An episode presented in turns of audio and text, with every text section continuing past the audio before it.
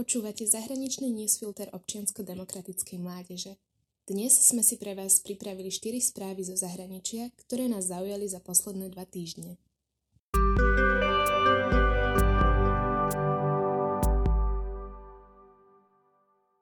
V posledných týždňoch sa diskutuje, do akej miery sú obyvateľia Ruska stotožnení s vojnovým úsilím prezidenta Putina. Zdôrazňuje sa potreba rozlišovať medzi bežnými Rusmi a vládnou elitou. Najnovšie prieskumy však naznačujú, že veľký rozdiel medzi priemerným Rusom a mužom v Kremli nie je.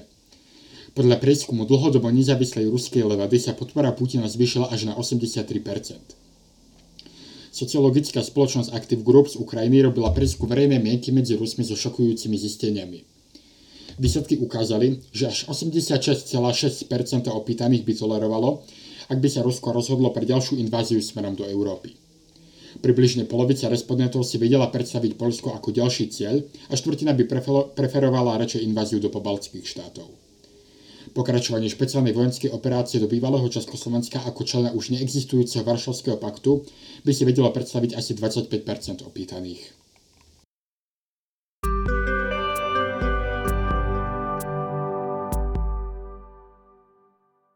Bojujúce strany v Jemene sa dohodli na dvojmesačnom prímerí.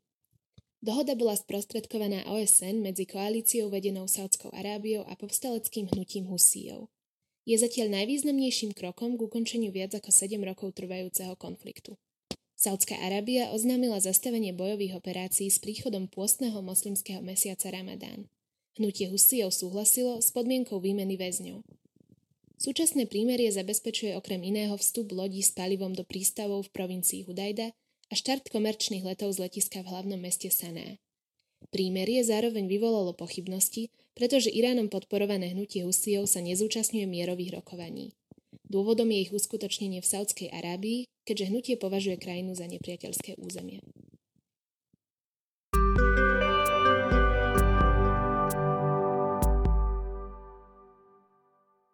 Talianský súd schválil dohodu o vyrovnaní so spoločnosťami Autostrad per l'Italia a SPEA. Tí boli prevádzkovateľmi mosta Morandy v Janove, pri ktorého zrútení v auguste 2018 zahynulo 43 ľudí. Po tejto katastrofe padali mnohé obvinenia. Na taliansku vládu za to, že nezahajilo opravovacie práce a niektorých miestnych politikov zase na Európsku úniu za nedostatočné financovanie infraštruktúrnych projektov. Zodpovedné spoločnosti nakoniec zaplatia odškodné vo výške viac ako 27 miliónov eur.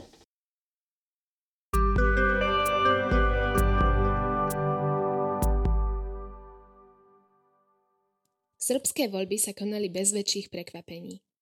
Minulý víkend sa v Srbsku konali spojené prezidentské a parlamentné voľby. Svoju pozíciu obhajil prezident Aleksandar Vučić s takmer 60%, ako je jeho srbská progresívna strana, ktorá získala 43,5% hlasov. V parlamente budú vládnuť spolu so socialistami z SPS, ktorí získali takmer 12%. Potom, ako opozičné strany pre nespravodlivé podmienky v krajine bojkotovali posledné voľby, sa do srbského parlamentu vracia pluralizmus. Až 5 opozičných strán prekročilo hranicu 3% a celkovo budú mať 85 kresiel v 250 členom parlamente. Problémom pre Vučiča jeho stranu SPS však môžu byť pravicové opozičné strany, ktoré sa dostali do parlamentu. So svojimi proruskými postojmi a odmietavým postojom k sankciám voči Rusku budú cieliť na rovnakých voličov ako vládna strana Alexandra Vučiča. V srbskom parlamente bude aj proeurópska opozícia v podobe koalícií stredoľavých strán, ktoré získali 14%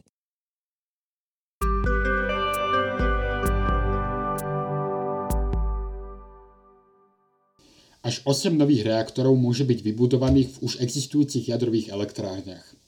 Tento plán je súčasťou novej energetickej stratégie Spojeného kráľovstva, ktorá má za úlohu zvýšiť energetickú nezávislosť a zároveň znížiť rastúce ceny za energie.